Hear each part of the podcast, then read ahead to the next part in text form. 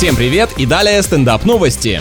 Столичный художник выставил самого себя на продажу в известном шведском мебельном магазине. Возможно, человеку захотелось взять себе хитро выдуманный псевдоним, и он решил прибегнуть к помощи продавцов. Какой ценник на него повесят, такая абракадабра и будет красоваться в новом паспорте в графе имя. В своих соцсетях деятель искусства выложил фотографии, где он стоит посреди различных интерьерных локаций с ценником в 1599 рублей. Одинокие дамы, думаю, надо брать. Довольно выгодное предложение. Даже если по качеству не понравится, всегда можно отвезти на дачу, там точно пригодится.